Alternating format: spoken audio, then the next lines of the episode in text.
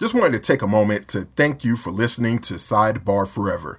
If you like the show, please subscribe to us at sidebarforever.com, as well as share episodes of the podcast on your social media. That way, new listeners can find us as well.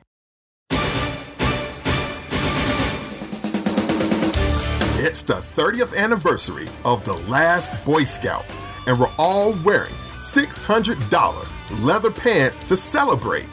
Okay, 650 released in 1991, directed by Tony Scott and written by Shane Black. The film stars Bruce Willis and Damon Wayans. Now, this is a Friday night, let's grab some pizza and hang out movie if there ever was one. The Last Boy Scout cast Bruce Willis as down and out private investigator Joe Hallenbeck and it also finds Willis just past Die Hard, yet a few years before his second career peak with the films Pulp Fiction and The Sixth Sense. It also introduces in living colors Damon Wayans as a legitimate comedic actor playing the big mouth quarterback Jimmy Dix. In the conversation, we discuss the tumultuous making of the film, the performances of Willis, Wayans, and Halle Berry, and also some little known trivia about the film's background and production. We also take time towards the end to chop up the credits of screenwriter Shane Black and producer Joel Silver, as well as pay tribute to the film's director, the late Tony Scott. I'm Major Johnson, so what's it gonna be? Head or gut? Because on this episode, it's Swain and I, along with our good pal, Braxton Harrison, as we play back the 1991 buddy action comedy, The Last Boy Scout. I was saying, man, I, I rewatched uh, the movie again last night. Mm-hmm. Man, I was struck by how, man, the, I'm sorry to say, that, a lot of that movie doesn't make a lot of sense, but it's still good. There's Oh some no, no, there's, there's, incongruities. there's real problems. There's with- like just what? What? what? But Yeah. man, that movie looks so good. yeah, Yeah. It looks amazing. yeah, yeah, Yeah. Beautiful movie, man. Shit. Yeah, It there's- moves really fast. Like That's what it is. Right. And it glosses over all those incongruities. You might think about it like, all right, it's going. Okay, the movie's going. Okay. Yeah. It's it's quintessentially like a post MTV generation kind of a you know kind of a m- music video style of filmmaking where it is quick cuts. Mm-hmm. You're not really always sure who's where and what's going on. Like they don't, he doesn't do a great job of placing the characters. It's only when he pulls back and you get like a nice medium shot where you get a sense of where everybody is supposed to be and, and juxtaposed to one another. And then um and it'll come up in our conversation, but you know, they had four editors on this movie. I saw that. Yeah. I mean, it was just an editing nightmare because Scott, like a lot of directors, shoots co- you know tons of coverage. So he's got cameras over here, over here, over here. You know, he's trying to catch as much as possible. So they had a thousand different angles going on. You know, and um, and then the final editor, when he came in, I think he had worked on something else that was considered an editing hot mess, and he was the one that ended up you know do, being you know putting the final touch on it. So, Yeah. um, but yeah, it is. It moves really quickly. frantic. Yeah, yeah, and um, and and typically looks like uh like a Tony Scott movie with the smoky. but I loved it. Oh, I loved I, it. I yeah. and shafts of light, and then Yeah. when they go to Marcone's office, and it's all Yeah. dark. Yeah, yeah, Yeah. yeah, and and then you know the pool sequence, and Yeah. you know all of that. You know, you, um, And where was Marcone's office? Was it at the stadium? It was at the stadium. with a fireplace. Like, yes, where- I, I thought about where that. we too, but it at? just looked cool. I, well, I don't think it was at the stadium. Remember, it was off from the stadium because when he opens the briefcase and it explodes, they see it explode like up on the hill. Yeah, but but he had to leave the stadium to drive to his house. Yeah. Well, remember he he left the stadium. Right. It was oh there's a white BMW. Right. And he steals the briefcase. Yeah. Yeah. So he's leaving the stadium, and I guess he's got a posh office somewhere inside with you know I Yeah. think huge so. fireplace. Yeah. Yeah. Yeah. Well, uh, Last Boy Scout released in December of 1991, directed by the great Tony Scott, the late great Tony Scott. Yes. Uh, script by Shane Black, produced by Joel Silver. Joel Silver Dog. uh, and starring Bruce Willis and Damon Wayans, Chelsea Field, Noble Willingham, Taylor Negron, Halle Berry as Corey, uh, Bruce McGill, Chelsea Ross, Joe Santos, Yes. and a short cameo by Eddie Griffin as the DJ in the club. Very short. All right, man, it's cool, man. It's Get your buck ass in the cage. this this movie is a, a basically about like a uh, uh, a down and out kind of an L.A. private investigator, a former uh, Secret Service guy, whose career is kind of going to shit and his personal life is going to shit, and he gets hired by uh, a buddy to, uh, or he gets a job from a buddy to uh, be a bodyguard for a uh, stripper, and she ends up getting killed, and then he ends up linking up with her uh, her football player boyfriend, played by Damon Wayans Yes. and they uncover some big scheme to uh, to make uh, gambling legalized in, in professional sports, and you know, Which was buried some somewhat, at least. I felt like Right. it wasn't. It was in there, but right? It was like they said it we dodging too many bullets to, to focus too much on that. exactly, exactly. Like when I was when I was watching it the last time, and I di- was doing some reading, I was like, "Is that what that was? Yeah. The plot was that was supposed to be about?" I just figured, okay, they killed Corey, and Jimmy was upset about it, and Yeah. he, he got Joe to you know keep going, and they figured it out, you know. Yeah. They could have easily turned that into like a a sex tra I think if this were made more today, it would be like a sex trafficking thing, probably. You think so? Yeah, that would have been the big bad, maybe. Maybe, but I thought the movie did a good job of getting like the hyperbolic nature of football, of American football. Oh yeah, especially especially at that time. and that Yes. opening song. Oh man, I mean, it, it, it drives you up. your, Come on, your- football, everybody. your boy from the Righteous Brothers is American football with his mullet and his Yeah, sunglasses. yo. Like, it- like, he captured that, like that Monday night football vibe. Yeah. exactly. And even when you watch football today, it's the same thing. Yep. You're supposed to get jazzed up when it comes on. Yeah. yeah man. Yeah, yeah, for real. Um, this movie had a forty-three million dollar budget and made one hundred fourteen million dollars, so it wasn't quite a hit. Yeah. You know what I mean? It was successful, but if they spent forty-three million, they probably spent at least another fifteen promoting it, so it's Mm-hmm. like sixty, which means they need to make one hundred and eighty million dollars in order for it to be considered a true hit, which it wasn't. Right. But it, like many movies that we talk about on this podcast, it ended up finding like a great life and video and then um, on cable, Yeah. and then you know ultimately DVD uh, after the fact, but.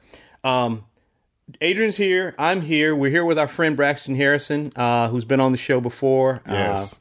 Uh, uh, and he, oddly enough, this is about a down and out PI, but Braxton is not a down and out not PI. down and out.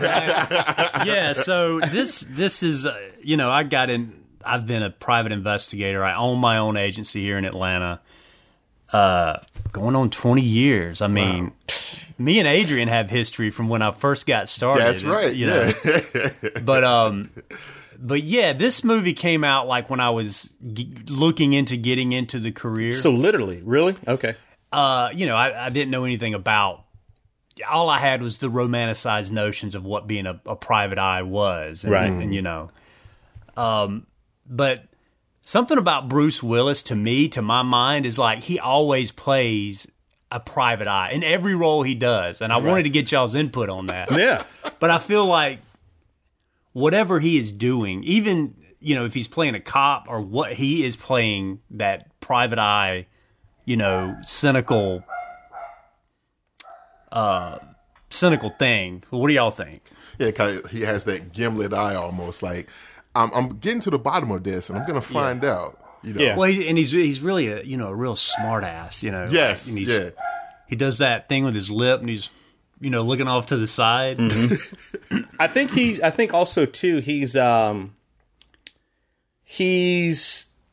He's he's he's uh, as far as leading men go, he is probably the last of kind of like the strong silent types, which is what you kind of get from PIs. You know, guys who are thinking more than maybe a little more than they're talking, and when they are talking, like you said, he's a smart ass. Yeah. But I kind of always in every movie, I always see John McClane or Joe Hallenbeck Oh, Yeah. or you know uh, as a matter of fact the the the hardest the, the one where he actually did kind of move away from that was sixth sense Yeah. which he did later on where i really felt like okay he's not really he's not those characters in this he's he's somebody else in this he's That's got somebody to be the only movie though. Like yeah Well, I- I you mean, got I really Unbreakable, struggle. Too. But that was just kind of like He Joe- almost just seemed like he was just That that was was ju- in that one. Just that was Joe Hallenbeck basically like okay he's not he was even a down PI and out. anymore now he's a security guard he's living in a crappy apartment with his wife and you know still on the outs with the Yeah. wife and you know Well, everything. that, that's another thing about being a PI is like I always think, you know, if my life really falls apart, you know, and I, be, I become an alcoholic, my wife leaves me, I'm I'm still kind of doing, you know, the Dang. I'm, I'm I'm still going to be cool, you know. still in the ball part. Yeah, my story still continues yeah. You know, I'm not losing all out. That's awesome, man. Um, w- Adrian, what, what what was your? Because you're younger than uh, than we are. What is what was your earliest memory of this movie? Did you s- now this this one? This was ninety one. Yeah. So did you see it in the theaters? No. Okay. In fact, it was one of those things was like I didn't really see it in total. You won't believe this until my early twenties. And that was the thing of like I saw my friend, a couple of my friends. You know, I remember back in sixth grade, my friend Saifullah was like, "Hey man, did you see the Last Boy Scout?" I was like, Yeah. "Oh no, I ain't seen it yet." He had gone to see it in theaters. Yeah. But and then it was also a ABC Sunday night movie. Yet You know, again. uh, always. it's like one of those things. I was too young to stay up past nine, so I always hear it from the bedroom. My dad would be watching it, you know. So I'm like, oh man, damn. That sounds on. hot. That That, sounds hot. in there, sounds man. good. A lot of bang bang, and you know all People that getting stuff. killed. Exactly. And you know, you know the the the the, the censoring of swear words. Man, to shoot your football head off. Oh, man, there would be a ton of censoring in this. movie. Exactly. Yeah. You know, so I didn't see it until my early 20s. And I think by that time, the reason why it taken me so long is that that's when I really got into movies and I really became a cinephile. Right. You know, um, and once I got into it, I was like, man, this is, this is, this is, it's, it's a strange movie. It Mm. was a strange movie t- when I first saw it. I was hit at first by like just the look of the movie. Because Mm. I knew Tony Scott as far as like Top Gun and all of his Bruckheimer stuff and things like that. Mm-hmm. But just the look of the movie is what impacted me first, you know. And then beyond that, I knew that Tarantino loved this movie, loves this movie. Really. Yeah, that's one of his uh, favorites. I didn't realize that. Yeah, yeah. Okay. If you if you look it up, Tarantino liked it, and I remember reading that around that time. So I was like, okay, if it's good enough for him, shit, I'll, I'll give it. I'll give it Right, a try. right. You know, and just yeah, it was it, it, it was it was a good movie that grows on you. To me, it's almost like a, a, a cult classic. You know, it approaches that kind of vein. You know what I'm saying? It's a popular big budget movie, but because it's so weirdly paced and has kind of like this strange feel about it, I think it's more cult now Yeah. than anything for sure, man. Mm-hmm. Yeah. Well, what about you, Brax? Uh, well, I mean, going back to Bruce Willis, this is definitely. I just think it's a Bruce Willis vehicle. Like when I think, just as much as Die Hard to me. Um, but I think that you know you had talked about this being um, what post MTV style filmmaking. Yeah. I mean, we're getting more into the frantic action shots and, uh, you know, definitely Tony Scott's style of movie making is written all over this. And Yeah. I personally like that. I think this movie has a lot of testosterone in it. Yes. Oh, yeah. Like the Yeah, like sensibilities, of Oozing it. is yeah. oozing. Yes. Yeah. The f- you know your football and just Hallenbach's character and Mm-hmm. his approach to you know and and some Holcomb, you know. He, he some d- were doing drugs in the bathroom, and he, he's punching the guy over, you know, doing drugs. Which, you know, if Adrian was at my house and I walked in and he's, you know, doing a little bump or Yeah, something, right. I would say, "Hey, man, you know, Man, but I that's wouldn't your punch house. you. I wouldn't disrespect your house though. Get Don't, out. don't be tooting in my bathroom, man. Yeah, but first it starts. I had dinner off my pancakes because she needs a shot. And then your general, and then he- he spit Oh, wow. blood and spit is Yeah. dripping from his mouth. I was Yeah. like, you want to stay to my fucking life? Get out. What did y'all think about weigh-ins? Do you think that he he did a good job? He was Acting terrible to me. Really? I mean, he's not a. He was certainly not an actor, but he's a comedic actor and he has Yeah. charisma. You know, he could make you laugh and you could stay engaged with him. Uh, But I mean, like when they gave him like serious stuff to do, like any kind of heavy lifting, I was just like, oh, bro, Yeah.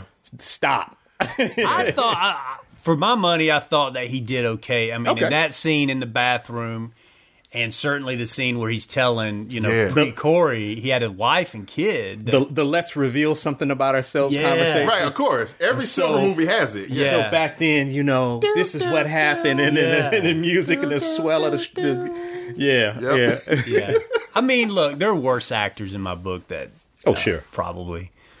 But but but the thing is, it's almost like uh, you know, it's like the you know they say the sin is, is not to be good, but to be boring. Yeah. he's not boring. Right. You know what I'm saying? He is interesting to watch, and you're all kind of like, okay, he does seem like a big mouth, you know, football player, you Yeah. know, kind of a guy, whatever. But um, but he, wa- he was he was he was okay. But yeah, Yeah. he, yeah, he wasn't he wasn't he wasn't Academy Award winning. Now Halle Berry was the worst.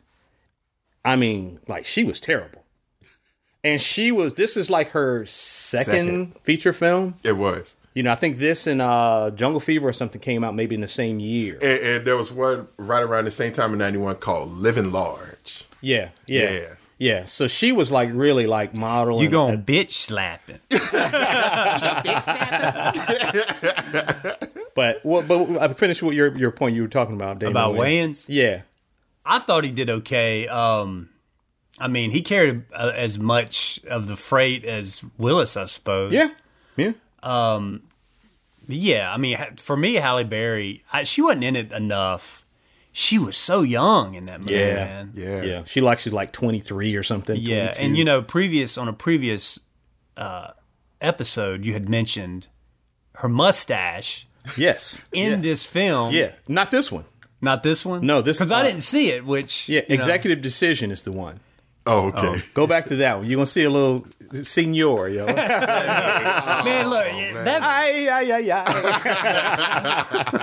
ay. Man, I would hate for Halle Berry to hear this and say, "Oh man, Swain, I have it on good authority that she's not gonna listen. You to don't this. think so? But Um, Man. uh, I think I saw this in the theaters. Okay. I'm pretty sure I saw this in theaters. Um, when it came out, definitely was a Bruce Willis fan. Was not like an In the Living Color guy. Hmm. So, but I knew who Damon Wayne was from that, and from you know, like he had little bit parts in like Colors Yeah. and um, uh, Beverly Hills Cop. He was the banana course, guy, yes. you know. Yes. And he'd done some TV, like in Different World and some other things. So he, kind I knew who he was, and I knew he was related to Keenan. Mm-hmm. because I knew Keenan from Hollywood Shuffle and all. He They're was in Hollywood- brothers, right? yeah. Yes. Yeah, and he was in Hollywood Shuffle too, and a s- a small part in that. But uh, I think I saw this in the theaters. I think I remember being entertained by it. Like you said, it's a popular popcorn movie. Yeah. Um, this is like what I call the the Friday night get some pizza movie. you know? Yes. Definitely. You know, where you just like you put your feet up and you know you d- just kind of just let it all out. You know. Yeah, So, um, but I, I don't, I do remember liking because I didn't love Tony, Sc- like I didn't love Top Gun. Mm-hmm. I didn't love uh, Beverly Hills Cop 2 Mm-hmm. But I really liked this, probably because of Shane Black's script and the humor, Yeah. you know, and uh, and some of that, and then um, and this was the the, the change in filmmaking. This like Top Gun, Top Gun, and, and Beverly Hills Cop didn't look like with the frantic uh, edits Right. and all that. Well, he's starting to get there. You can see it Beverly definitely Hills more Cop? in Beverly Hills Cop Yeah. 2 for sure. He's starting to angle that way. Yeah. Yeah. You can see some of it. I- I- In fact, you can almost call Scott like the architect of that Bruckheimer style. Yeah. It's like when Michael Bay comes along afterwards, he's taking tenets of Yeah. Scott's style and And I'm glad that you exacerbating it. you dropped those names because Mm-hmm. that's I felt like Bruckheimer, Michael Bay, like their their DNA is in this movie as I'm yeah. Oh, yeah. Mm-hmm. watching it, and I forgot that. You know, but going back and looking at this movie, you could see I don't know maybe it's a progenitor or an early uh, cousin of of all of that sure. style Oh, Yeah, or whatever. absolutely. yeah. His style, like by the time he gets to like Man on Fire and all that later on, Yeah. it's like what if cocaine was directing a movie? You know, it's just, And it's it's not just that filmmaking, but it's also I think all those movies again have that injection of testosterone. yeah, And, you know, yeah. like you- like I could see, you know, some uh, out in the country man's man type of man like enjoying these movies because of you know the t- the the male sense masculine sensibilities. Oh no, you're Yeah. exactly right. Yeah. It's, Yeah. It's, it's movies that my dad liked. Right. You know what I'm saying? He and I would be able to watch them, Yeah. but I knew he loved them. Yeah. You know what I'm saying? Because it, 'cause it had plenty of killing in it. Yeah. You know, it got killing in it. yeah, yeah, yeah. It's, it's, it's good. Somebody it's gonna good. die, Dad. Yeah. Well, it's, it's that whole oh it blowed up real good you know it's that whole enjoyment of the, the explosions which it kind of brings me to a uh, I, I- you know like a point of interest you know watching the movie and having seen it so many times i, I started like in, putting in an, on the notepad of my phone little things that kind of stood out to me like eddie Mur- eddie griffin as the dj i didn't remember that at all Yeah. until i rewatched it this time and then they were playing that prince song get up and I was like, "Oh man, they had a Prince song in Yeah. here." And then he makes the reference. Uh, Damon Wayans makes the reference to Prince later on. I like Prince. Oh, you know, And you see Bruce was break character for just a second. a second. It Yeah, was- dude, he does that. exactly. I wish you, you can't translate that, you know, over the just audible, but there's that Bruce Willis side Kind of look, sucks his teeth and kind of sucks turns his, his lip, head. purses Yeah. his lips, turns his and grins Yeah. slightly. Yeah. Then he'll say something. I don't know, maybe you know, he does that whole But what the thing I noticed was, like, people in Shane Black movies get killed in the most over the top, ridiculous ways. It's like, okay, C4 car bombs and Yeah. uh, public executions and traffic accidents and how can we get this helicopter under him so he falls into the exactly you know that and Yeah. uh, or helicopters you know uh, snipers and helicopters Yeah. in ritzy neighborhoods in the canyons and you're Yeah. like Yeah. you know just the craziest things like like in in lethal weapon the first one why would you blow up dixie's house God, you got to make visual. a point. Yeah. just strangle her like you would any other prostitute you know that, Yeah, yeah, just choke her out like i mean that's what they do Visual. with It's just like you know we talk a lot of comics, or you guys talk a lot of comics. And, you know, comics is about all right. I I got to tell this. This person has to die in this scene. How can this be visually interesting? You know, Yeah. right. Yeah, but I just it just seems like a waste of like our s- good C four on the fifty dollar prostitute. There's something about the uh, the risk investment here just doesn't Yeah. seem. but uh, but I, that stood out to me, and then you know um, um, the other thing was the uh, just in terms of like a trope was like foul mouthed or uh, bratty kids who don't like their parents. Oh, man. that was an '80s and '90s trope for a long time, like Bad News Bears Yeah. uh, Adventures in Babysitting, True Lies. You know, the kids, you know, doesn't like the dad, and But you know, but you know, it's a telltale sign that the uh, scriptwriter never had kids. You know Right. what I'm saying? Just no, you, you're you're making the kids act like how you would want to have acted towards your parents. Right. You know, talking back and stuff. You know what I'm Right. saying? yeah. That that uh, I for, I don't know the actress's name, but she was in a Halloween Danielle. movie. Daniel Harris. Yeah, Danielle she Harris. she was definitely grating. I mean, yeah, uh, especially w- when she and um, uh, Damian Wayne's character would talk, like she would just get on my nerves. Oh, that that's the part of the movie where it was like, I'm going with can We you. please just you're right, right, yeah, can we please move on to the woods? Can we please just go? Yeah. Like, mm, yeah. Well, Adrian, you mentioned uh, earlier about some of the issues with the story. What are, what are some of the things that were glaring to you in this this Oh. recent watch that maybe weren't so much when you were you were younger? the glaring thing, the biggest incongruity is how people treated Jimmy Dix in terms of, oh, um, my my dad Joe, you're you're a, a hero to him, you know, but yet you treated Jimmy like shit. You know, and then even when they first come in, the daughter's like just talking all this bad shit and everything. And then when he gets kicked out the bathroom, and Joe tells him, "Get out." Right. She's waiting by the front door, like, "Hey, sign my card." Right. Oh, now you know who he is. Right. How do you not know that he has his high school number on the back of his head if you're such a fan or whatnot? Yeah, the the whole fact that um, Hallenbach was such a fan of Jimmy Dix, and then you know he met him at the strip club, As if he didn't know who he was. Right. and he's you know Super this case, unimpressed. this case with protecting Corey is so important that I can't even. Hey, you know, I, I know who you are. I, I used to be a big fan, but I can't tell you anything about why I'm well, taking. you know, I take that back he though, didn't Brad. do But again, less less dynamic in terms of their meeting. Yeah. You know, in terms of the story, it's like okay, we got to have a thing where they, Yeah. you know, becomes a you know like a, a pissing contest or Right. whatever. So Yeah, but but you know, he he did kind of acknowledge him. Like he threw some stats at him. He was like, "Yeah, Jimmy Dix, best arm in the league, 89-90, L.A. You know, whatever the team's name was, stallions Yeah. or something. yeah, it's L.A. Stallions. Yeah. You know, blew your knee out or whatever like that. So he knew of him. Yeah. And I think, but it just wasn't subtle enough. Right. You know what I'm saying? Yeah. So it's almost like he was trying to play it cool, but he was so disappointed once he saw him doing drugs in a bathroom and everything. Right. And then the other thing too was just like uh, Jimmy Dix's character in general. You know what I'm saying? I thought he should have been a bit more assertive. When the plot takes Hallenbeck out for a minute, you know, and then it's just Dix like, okay, I gotta find Joe. You know, none, none none of this. Oh, what would Joe do? What would Joe do? No, no, no, no. Yeah. You take the assertive role and say, all right, this is this is the part of the film, this is part of the plot where it's like, all right, let me actually assert myself and build the character Yeah. that way too. I Right. just felt they didn't do enough of that. Yeah. You know what I'm saying? Yeah. Well, they they they painted Jimmy Dix as somebody who, like you remember in the car chase, he's squealing. Some I heard you know a little bit of yeah. A squealing. Oh, little bit. A Oh, little bit. he, he- he handed him the revolver, Yeah. and he's like, "What am I supposed to do with this?" You know, and I'm like, I'm like, mm. and, and and so like like you're saying like oh car chase what, okay you never driven fast before you're a football player probably have Maserati or Ferrari or Right, right. something Yeah. and then he gives him the gun he's like oh, what am I supposed to do with this but then at the end of the movie he just jumps on this horse you know and he's riding and I'm like okay well were you raised in like you know Northern I California know. riding he horses jumped in on the Sonoma horse Valley from or something behind the that's horse. what I'm saying. too. Like, damn, like an old Yeah. cowboy I movie. know, Right. right? Right. But I thought too, like even like s- at the point where um the goons come and they crack, you know, Joe in the back of the head, and then the one guy drags him in the alley. Uh, uh, that actor, and I forgot his name, but Baja Jola. yeah, he's I, you you seen you seen him in other things. Oh, yeah.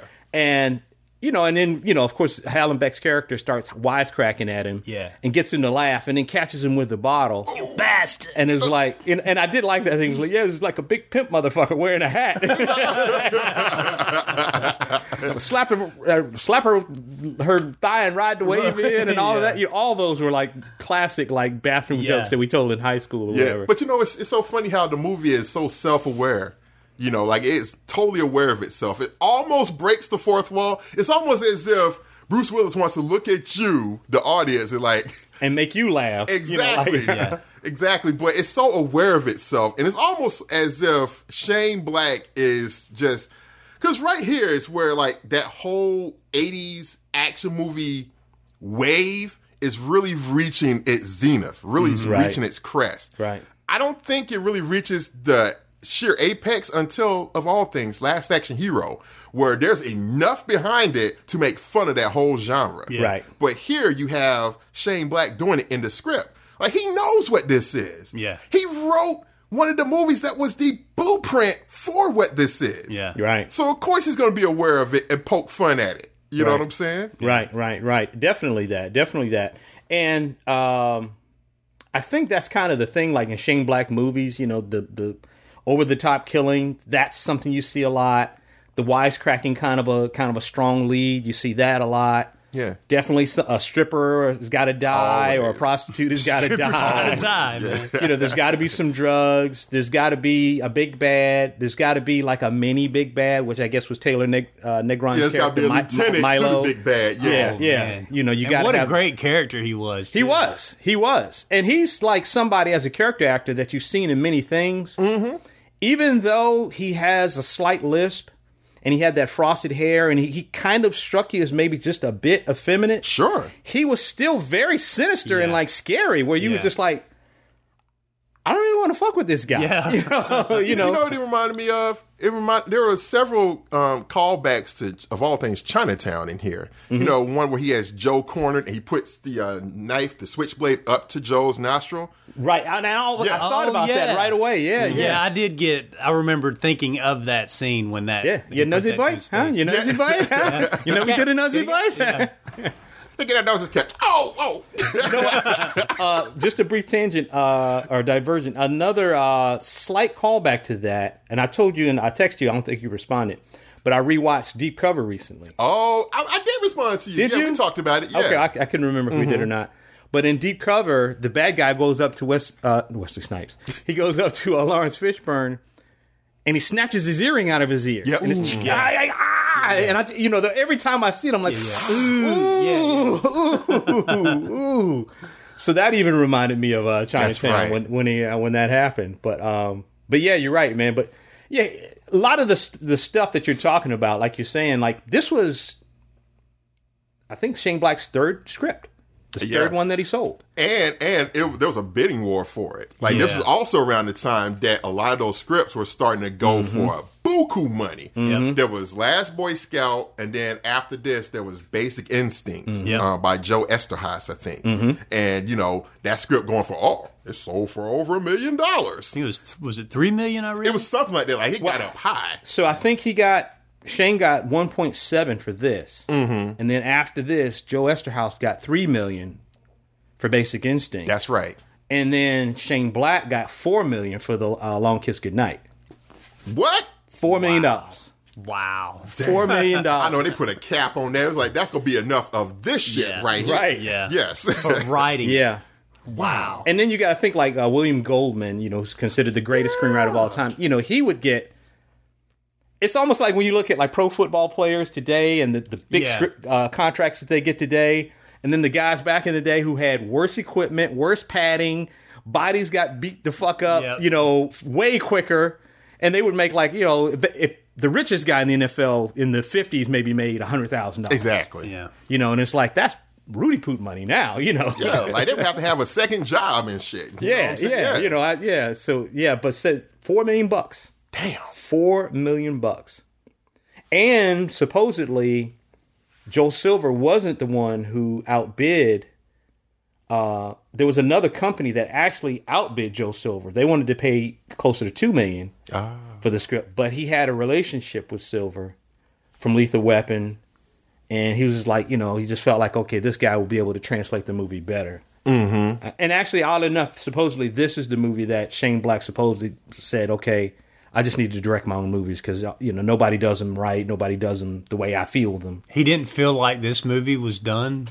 Well, from what I understand, he wrote the script, turned it in. They said the script was a lot darker and it was better than the movie. Everybody's read the original script says it's better. It is. but they rewrote it to death, and so some of the incongruities. I would like to read. Like, w- I wonder how it how it could be darker. I guess take the comedic element out of Yes. Damon Wayne's character, Jimmy Dick's character, and pro- you know lean into the fact he lost his his wife and. That's exactly what it is. Yeah. When you read the original script, that's exactly what it is. Well, I mean, if you, I could see this movie, all right, this movie is a vehicle for the action movie we've been talking about, but Mm-hmm. I can see this movie also being a true nod, uh, an exercise in you know noir, you know, Oh, like, sure. like Yeah. Mm-hmm. the the PI noir um, right.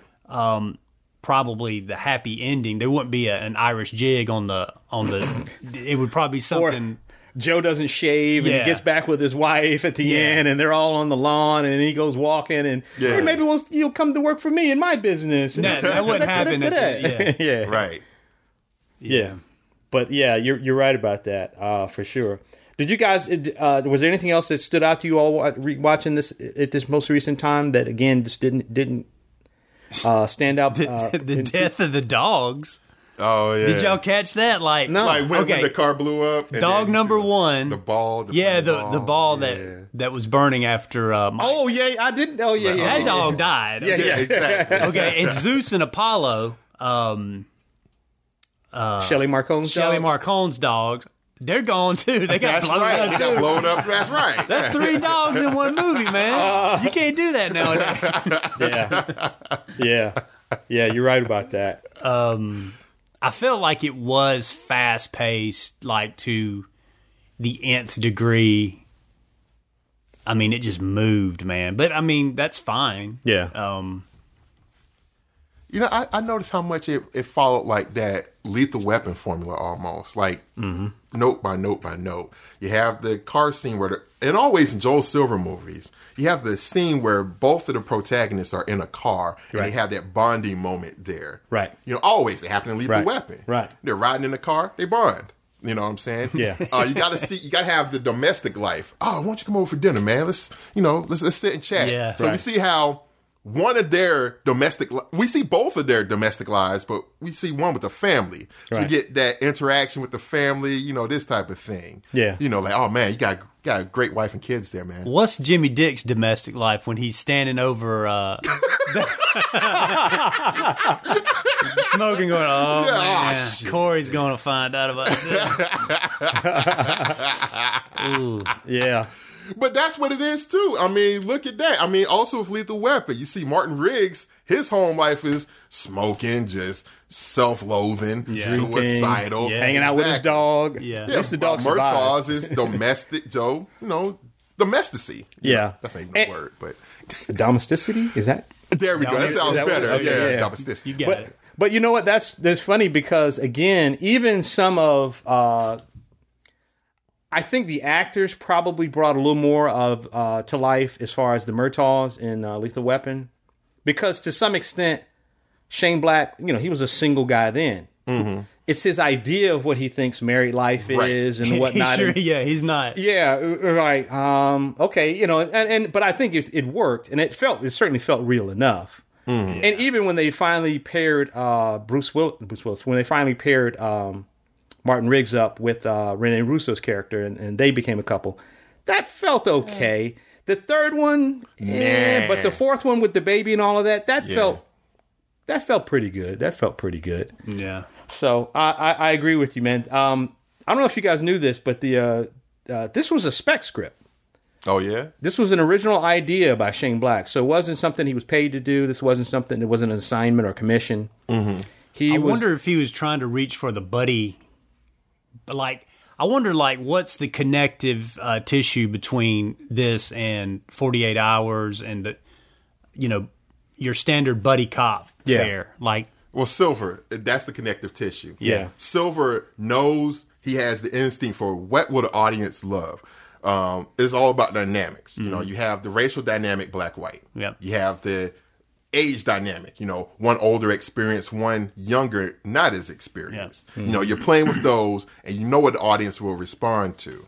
You know, throw a dash of um, action, a dash of you know comedic timing in there, stir the pot up. You got it. Yeah. that's what a Joel Silver movie. is. patina of Holly Berry. just a little. Yes.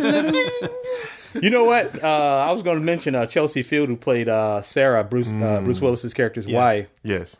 like a thankless role.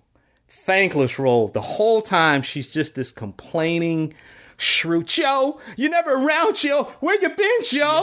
Da-da-da-da-da, Joe. She's cheating on him. She's cheating on him. Not only cheating on him, she's cheating on him with a friend of his. yeah. Yeah. And then, you know, and then at the end of the movie, you know, she's, oh, I'm sorry, I'm sorry, I'm sorry. And it was just like, they just didn't give her any redemption at all. It was like no moment where you just like, and, and actually, I think in the original script, she's supposed to, I think in the original script, Shane Black had her be captured.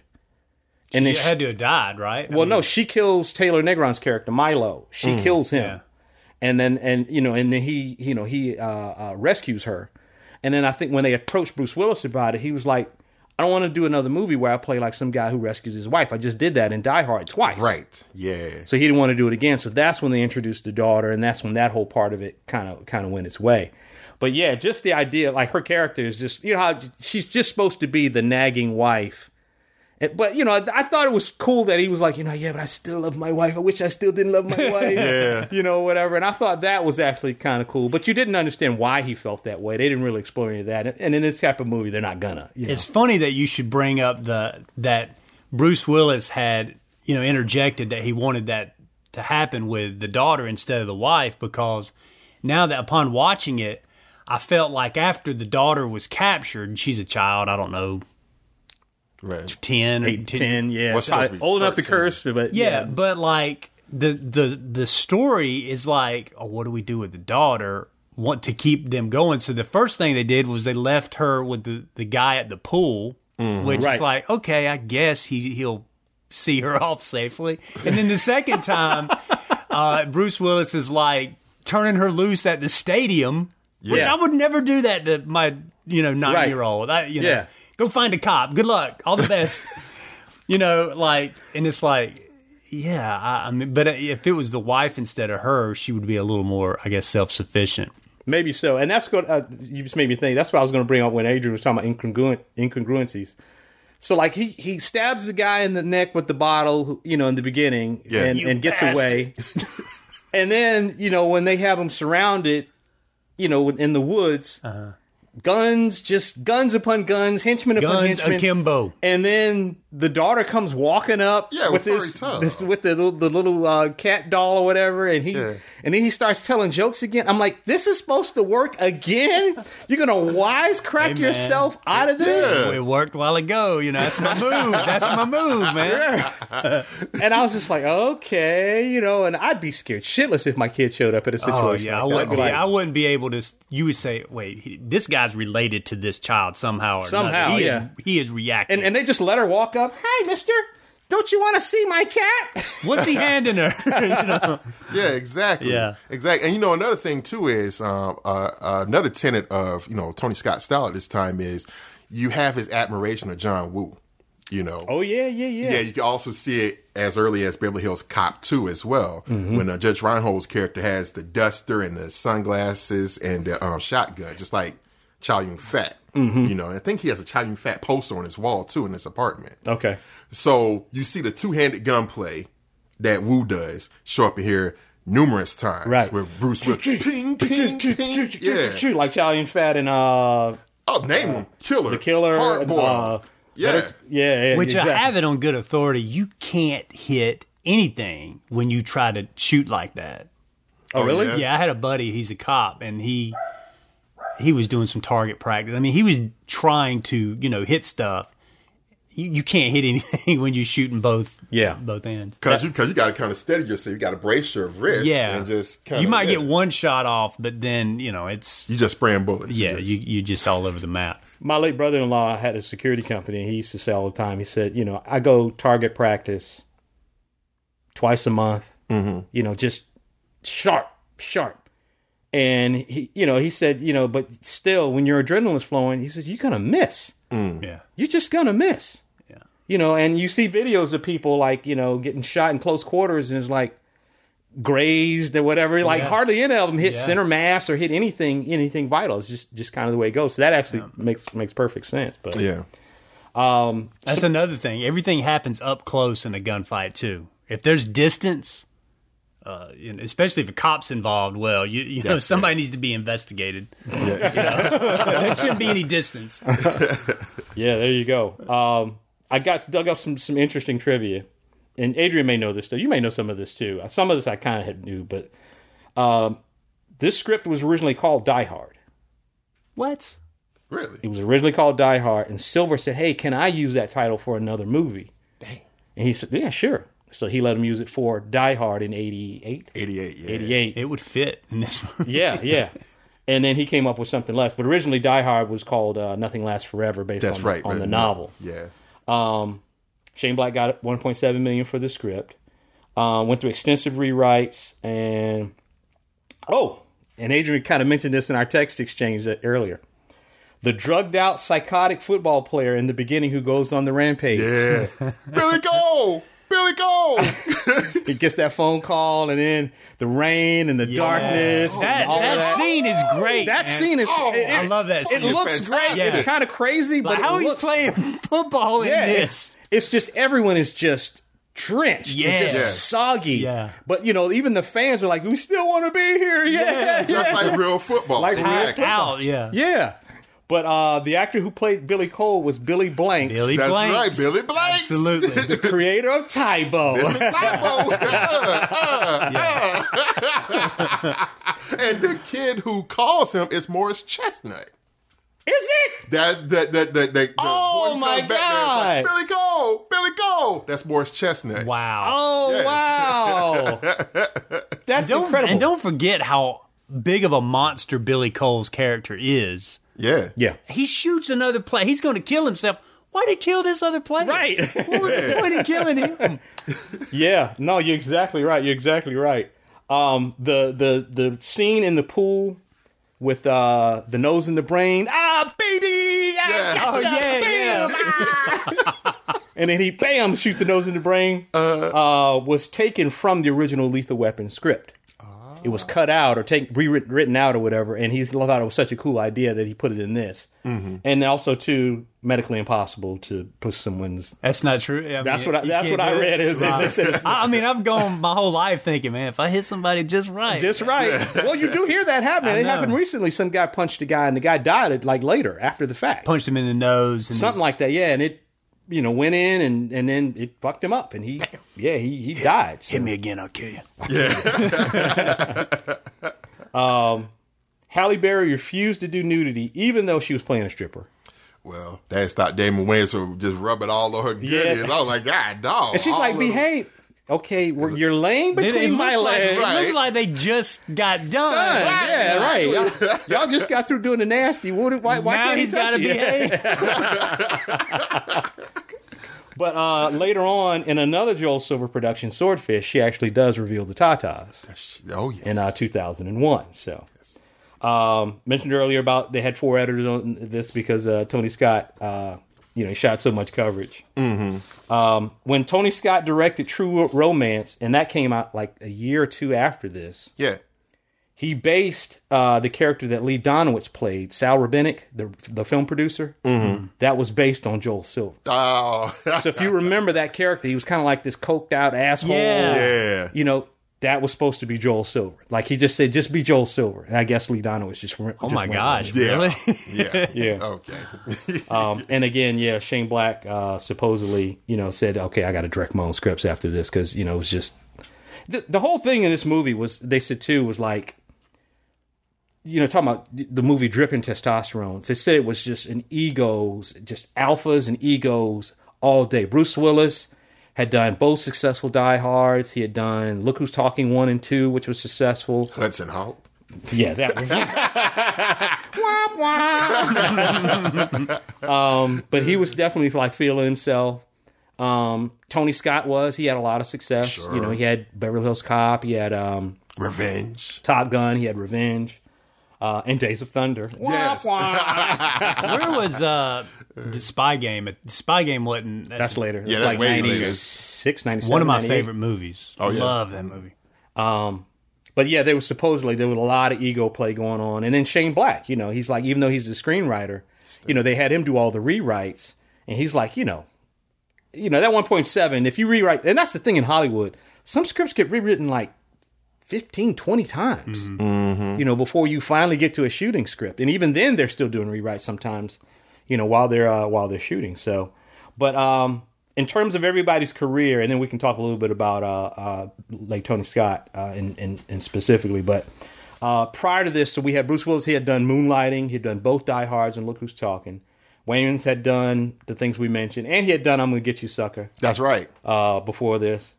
Um, Shane Black had only done Lethal Weapon one and two, so this was literally his third the third script that he sold. Now Joel Silver Of course. was the beast. Yes. Before this movie, he had done Warriors, 48 Hours, Xanadu, Re- he produced Xanadu. do Xanadu, What? Streets of Fire, Yes.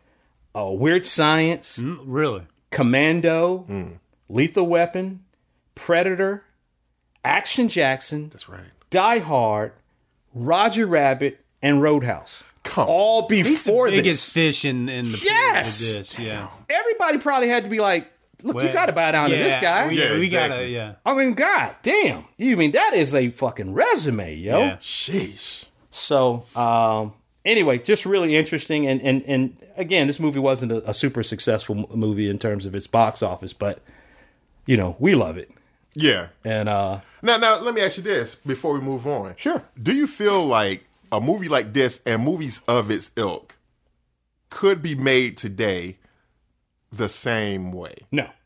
Because you were talking about testosterone. I think the audience is too cynical and too they Too see- sensitive, too. yes. They're too sensitive, but Yes. they're they're also too. It's not. They know what this type of movie is. Right. Like they they would identify. it, Like oh, they're going to do this next. It- It's got to hit this Right. point. It's going to do this. Um, We're we're thirty something, forty something years into action movies Well, of this kind. what's a what's a modern action movie that we can think that would be John Wick. an Yeah. okay? Yeah. John Wick. And what is John Wick doing but playing on I mean, you got fantastical. Uh, gunplay, yeah, gun foo. yeah. I think I think the the movie going audience is just there's a bit of cynicism, there's sensitivity. Oh, I think that you know a lot of creators are trying to figure out what can we get away with, what we can't get away with. I think also too, like what you're talking about in terms of the motivation. The motivation can't just be I'm going to punch my way out, I'm going to shoot my way out, or whatever. So, for instance, with John Wick, his wife died, so they try to make him a sympathetic character. Then they kill his dog. which makes him super sympathetic. Right. Mm. So now, and then the whole two thirds of the rest of the movie just becomes how awesome it is seeing him cap guys, like shoot him and then shoot him in the head. is choreo- shoot him and then shoot him in the head. But see, and, and that's why the pieces that I've seen of John Wick and a lot of modern action movies strike me like this. Man, they boring. Mm-hmm. I, I was just about to say, just I get so, bored. like- I do get bored. the John Wick movies are good. The first one was great, and the second one, they're all entertaining. Like m- way more than you would think that they are. If you got sat down and watched them, you'd find it entertaining. Mm-hmm. And it's not just like a one trick whatever. But I think that Braxton is right that there would be another angle to it. Like when, for instance, th- an- another weird tie-in is is this is uh, Damon Wayans is in this, and he was in the Lethal Weapon TV show yeah. and he actually didn't get along with his co-star in the same way that they say that Bruce Willis and Damon didn't get along in this movie. But I didn't watch that TV show, but I imagine they wrote it out differently. It wasn't the same Murtaugh's that we saw in the film. The family dynamic wasn't exactly the same, um, and the you just couldn't have Martin Riggs just being you know this crazy guy who's just out here killing and shooting and doing all this wild. I'm sure they wrote it in such a way to for Can't it to make a make TV sense show of that. Yeah. yeah, to- for it to make sense, and then also episodically speaking. So Yeah. I don't think it could be made today. Certainly not with the testosterone and the the language. You know, uh, a couple a couple of fags were dropped in there. They, that wouldn't happen. If or if it did, somebody get castigated for it. Well, Right. it's not just the, the the saying that, but it's also, you know, he's he's it's the sensibility is there. Like you know, he's throwing shade on Prince and yeah, And, and, and rap music. oh yeah, right. Yeah, But yeah. you want to play some rap music? yeah. yeah, and even him calling the guy like a big pimp looking motherfucker with a Yeah. hat. Yeah. it was just fucking funny. It Yeah. just was. But today- because I was thinking that as I'm looking at it, That's Exactly. a big pimp looking motherfucker. Yeah. But if you said that today, you know, it'd be some like, hey, uh, uh, oh, hell Right. no. yeah. Right, right, right, Mm-hmm. right. So I, I don't know. And then also too, every character in the movie is kind of yeah. Even the kid, the kid with her foul mouth. Joe's kind of a scumbag. Jimmy Dix is kind of a drugged out scumbag. Corey's a stripper. Mm-hmm. Marcone's, you know, they're the bad guys are the bad guys. Uh, the So cap- you're you're saying we got more sophisticated movies and characterizations now than than these uh, broad strokes of Maybe so, but Yeah. to, but to some extent less fun. And now, Right. as we've discussed many times before, Adrian and I, and you probably have yourself, the action movie has been given over to superheroes now. There, Yeah. there hardly aren't any action movies unless they're on Netflix or Yeah, and then, you know, know. stuff like the Fast and Furious movies, they transformed from what they were. Oh, racing cars, driving fast, maybe a little crime in there. Yeah. To now, I seen the most ridiculous shit the other day. I saw a piece of this, I guess this latest one, where they go to space. Yeah. But they're wearing like the diving, the old diving bell suits, Yeah. and they're driving a car into space. What the hell? Fuck. hey man they're doing it and so so now the only action movies you see are going to be like john wick Mm-hmm. um like something on streaming like uh, gunpowder milkshake that movie with uh yeah. Say what? yeah Wait, you saw uh, Polar, which was a comic. It was on Netflix. yeah um some of the korean action movies are really great i've been watching a lot of those recently Yeah, it's. I think. I think it's more about. It seems like now there's so much content being produced that you're you're getting a lot of experimental stuff just to see if it'll stick. You know. I mean, there's just think about Netflix and, and Hulu and and Amazon Prime and all these. They have to produce like what is their interpretation of an action movie now? What's it gonna look like? And you know, there there's boardrooms and stuff where they're you know Yeah. trying to figure it out. What's the, what is the the interesting slant that's going to be different than yeah what everyone else is doing? So now you see, and again, the major studios, they're like for instance, this is Shane Black's script for this was was an original script. Major studios are look based on an IP. No- everything has to be based on an IP so it can be franchised, so that we can tie it into other things. So whatever the nerd community is from this IP, whether it be novels or comics or video games or whatever, they'll come to this thing, and then we'll get more people, and then we make all the money, and then we franchise the shit out of it until it has no pulse left. And so now any original kind of action movies like Gunpowder Milkshake, um, um, John Wick, which was was a major studio movie, but like streaming movies, like that movie with Michael Jor- uh, Michael B. Jordan, uh, Without Remorse. Oh, that yeah. was so good. Yeah, like a Tom Clancy. It's more of a military action movie. That's where they're making those movies at because the studios just don't really have much much use for them. Don't have much time for them. So, um, interestingly enough, but Quick um, aside. yeah. Did you see um who's the guy that played Thor? Uh, Chris, Chris Hemsworth. Did you see that action movie that they did where he played this uh, uh, military contractor or whatever? that was good. I think Swain was telling me about the extraction. yeah, That was so It good. was so good, man. And it was good because they were doing experimental uh did you see any of the filming no, of it? like behind the scenes. No, oh, I didn't. just just go to YouTube and look at behind the scenes. The director is like like he's filming everything from the the hood of a car chasing them uh you know through these war-torn streets or whatever. it's it's I, I mean I, I know I mentioned to you before, but Yeah. that's worth checking out. Extraction. My wife and I were like, oh man, that was, that was pretty goddamn good. yeah, it's real good. Oh, it was good. Uh, the Michael B. Jordan one was pretty good. I didn't love that one quite as much. And um, that movie with Chris Hemsworth, no, I mean Chris Hemsworth, Chris Pratt, uh, the Tomorrow War. That was pretty good. That's pretty good. Oh, yeah. The the the the aliens and and the lead up to them, the reveal of them. you don't- know, don't in spoil nothing, but- Mm-hmm. I'm not going to spoil anything. But when they're revealed, All right. it was so affecting, and and the they didn't look like what's that Tom Cruise movie? What, War of the World? Yeah, where you see, well not that one. You talking about, uh, where he dies and comes back? It's called Live Die Repeat. Yeah. but it was called something else. They re- The Edge of Tomorrow? Yeah, no, that was a different one. Oh, that okay. came out or at the same time. I forgot what it was called. Yeah, Oh, yeah. but yeah. well No, I think it was Edge of Tomorrow. Oh, Yeah, I think okay. it might have been Edge of Tomorrow, but but the the it's like it's like they spent so much time on the design of the monsters or the aliens or the threat. Mm-hmm. Well, in this Chris Pratt joint, man, they spent the proper amount of time, and I mean, they are really. Yeah. It's a good one. Yeah. It's a really good. one. Even also, it's not an action movie. Well, like maybe like a family action horror movie, or whatever. But uh, A Quiet Place Two. Yeah, it is kind of family. I I would say that. Yeah, That's very it was good. pretty good. It was good. It was pretty good. The first one is great, but this one was pretty good. And I loved the uh, when they finally showed you the aliens when they fir- showed up. yeah. You were like, just in the middle of town, aliens just show up, flipping cars over and just like, just going crazy. And like, God damn, you know. Uh, it was it was it was crazy, but it was it was very good. It was really good, you know, for a movie where they don't talk much in it, you know. Yeah. And they did do a good decent bit of talking, and I liked uh, Cillian Murphy. Yeah. Uh, his I liked his character Yeah. being added added in. there, that was a too. good movie. I, Yeah. I saw that in theaters out of town on the job. Okay. yeah. Yeah. Good one. But um, the late Tony Scott, his his career, man, uh, we're all fans. Um, and I'm kind of a fan like early, and then kind of dropped off a little bit, and then kind of came back in the middle, and then dropped off a little bit, and then came back again, kind of toward the end. Yeah. But uh, where do you guys stand with him? I, I, I love his. You, you know, when I think of him, I think of certainly Spy Game. I had mentioned that being my favorite. Mm-hmm. Didn't he do en- Enemy of the State? Yes. Yeah. Yeah, I like the frantic uh, filmmaking that he does. I mean, I feel like it's.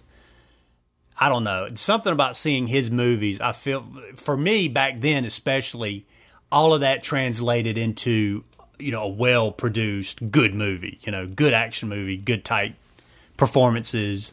Mm-hmm.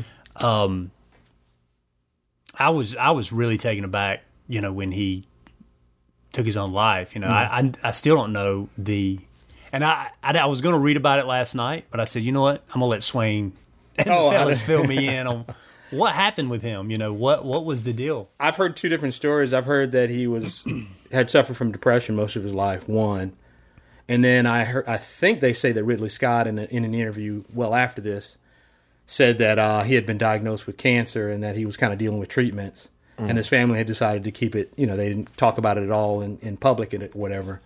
and you know he just went to this bridge in I think San Jose or somewhere, San Yeah. Pedro somewhere, and just jumped off. And two of the people who were there on the bridge with him said one person said he kind of hesitated and then he jumped.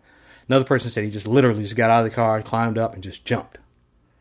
And uh, and they found antidepressants in his in his bloodstream and some other and some other stuff. So, I mean, you know, Tragic. yeah, yeah, yeah, very tragic. Because I mean, he was a talented filmmaker Absolutely. you know, I was I I watched um, like well after the fact. I didn't see it in theaters, and I didn't you know had no interest. But um, I I watched Unstoppable maybe like a, a year or two oh ago. yeah, with Chris Pine. Yeah, and I was, and I, I kind of was like, ah, Chris Pine and Denzel, eh, Rosario, Denzel though, you know. Uh, yeah, but it was Right. kind. It's kind of like you know Denzel and playing the old man vibe, you know. Mm-hmm. Yeah. Um, but he, it was good, and it was entertaining, and it was you know fast paced, and it you know it had all of the you know all the stuff that you like, and uh, it wasn't quite as kinetic and as, as crackly as um, like you know Man on Fire or or something like this.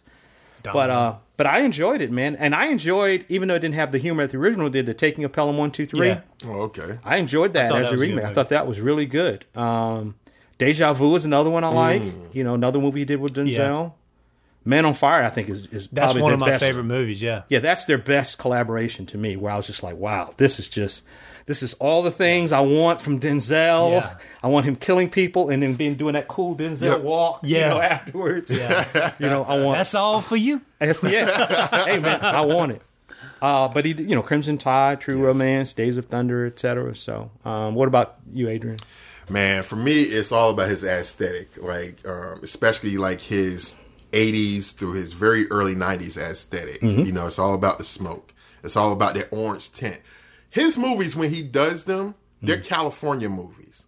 Like if California was a film, it would be a Tony Scott movie. Yeah. that orange tint, even though it's bright and sunny outside. You know, and the way he, and I think he got some of this from Ridley as well. Little things he puts in the background to stimulate or irritate your eye. You know how Ridley Scott has that thing of like something's against the wall and it's scintillating. There's some type of light outside that's just scintillating against the wall just to add visual interest. You saw a lot of that in Last Boy Scout. You know, like when um they're in the pool they'll cast a light off the pool to have that shimmering against the wall. Mm-hmm. You know, or when um, Bruce Willis was at home and he was in the domestic scene, it's all white, but there are shafts of lights coming through the curtains and everything. Right. To really, it really looks like a music video, which is something he obviously Right. did as well. But just there's certain hallmarks about that Tony Scott lighting, that Tony Scott cinematography that really just sits so right with me.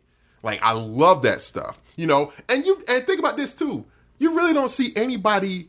This sounds real stupid, but you really don't see anybody tilting the camera anymore, you know, and doing those subjective shots. Come on, like that. the Dutch angle.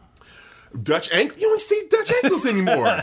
Wow. Thank you. You don't Yeah. see that anymore. But just stuff like okay, when um Hallenbeck is knocked out, he's coming to, and there's Oh, and that they're- move of yeah. like he's Oh, they're yeah. s- turning the camera, Yeah. but then his flashbacks are also turning skewed to the side and stuff like that. You really don't see that anymore. Mm-hmm. You know, just not not just you know cinematic gymnastics. I would call it not like the Palmering thing, but just something where you use the camera as a part of storytelling. To where now a lot of action movies and you know filming like that is just so distant.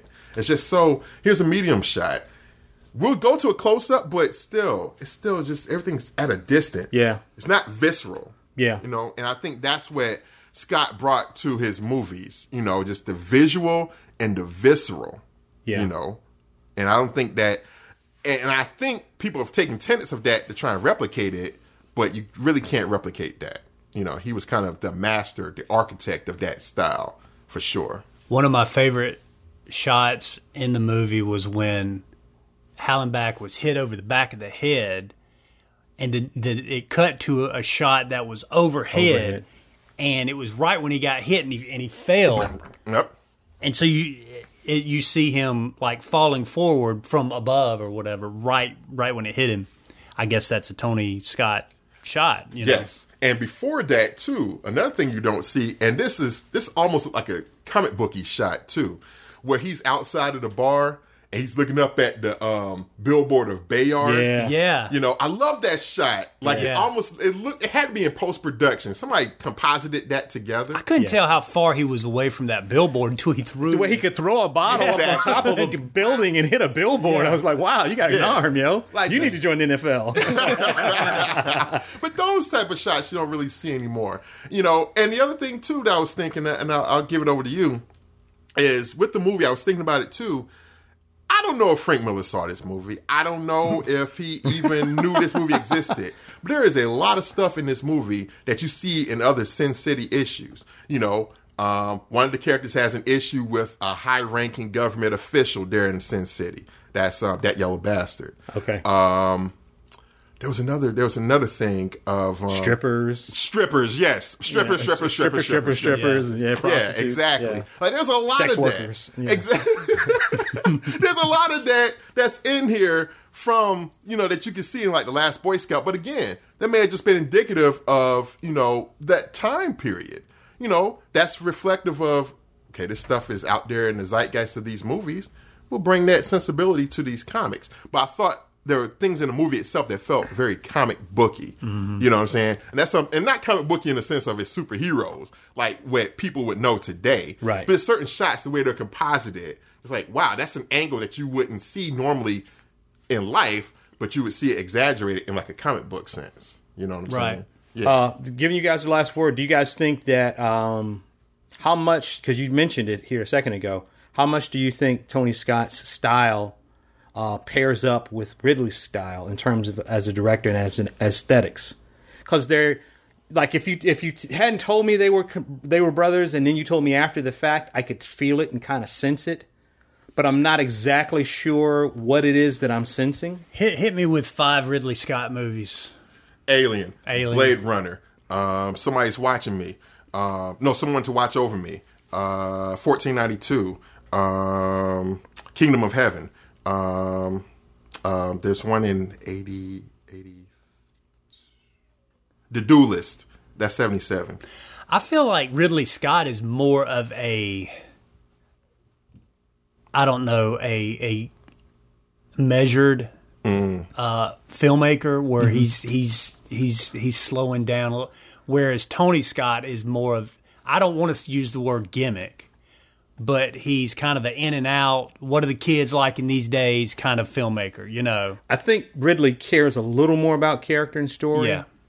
I get more of a sense of that, you know, from from the different choices he's made. Like he did, I think he did Matchstick Man with That's Nicolas Cage, right. Yes. and um, It's a little he's- more cerebral. So there, yeah, there's there's Yeah, there's a Thelma little more Louise, variety there in terms of what he's what he does. But he does the fantastic and the over the top really well. Yeah. he certainly does it well. But yeah, Yeah. Well, the crossover you have is like I was mentioning earlier. There are certain tenets that you know um, Tony was taking from Ridley, like when I was mentioning about the lighting. You know, especially when you look at the scene in Marcone's office, that could have easily been something that Ridley set up. Like you have like this dark baroque lighting, lighting. You know what I'm saying? And just just the way the whole cinematography is set up. Yeah. But I think you're correct, Braxton, in terms of the dichotomy there between them is that Tony is very much more hyperbolic, for sure. yeah. You know what I'm saying? Whereas Ridley, he almost has a European sensibility, you know, like to is it is very measured, but also um uh very very considered too, very very designed. Like that's something they both share. Both do have a sense of design, although I think Ridley more so. yeah, Ridley's the one that that does his own he draws. Yeah, Yeah. his um what do you call it What a storyboard. storyboards Yeah, yeah. And he's very hands on, you know, in terms of the design aspect of his films. And you can see that in like Alien and Blade Runner and, you know, even stuff like Prometheus as well. You know, Mm-hmm. Yeah. whereas, you know, for me, Tony is all about the look, the visual, but also how is this shot going to go? You know what I'm saying? Yeah. Like how how is this going to get from here to here? You know what I'm saying? So I, there is some crossover there for sure, but they also w- are and were their own directors too, for sure.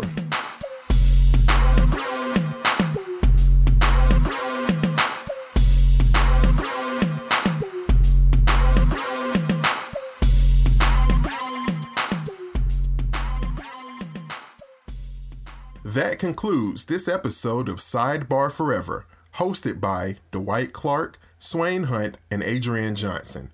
You can find us online at sidebarforever.com. Any emails or questions can be directed to us at sidebarforever at gmail.com.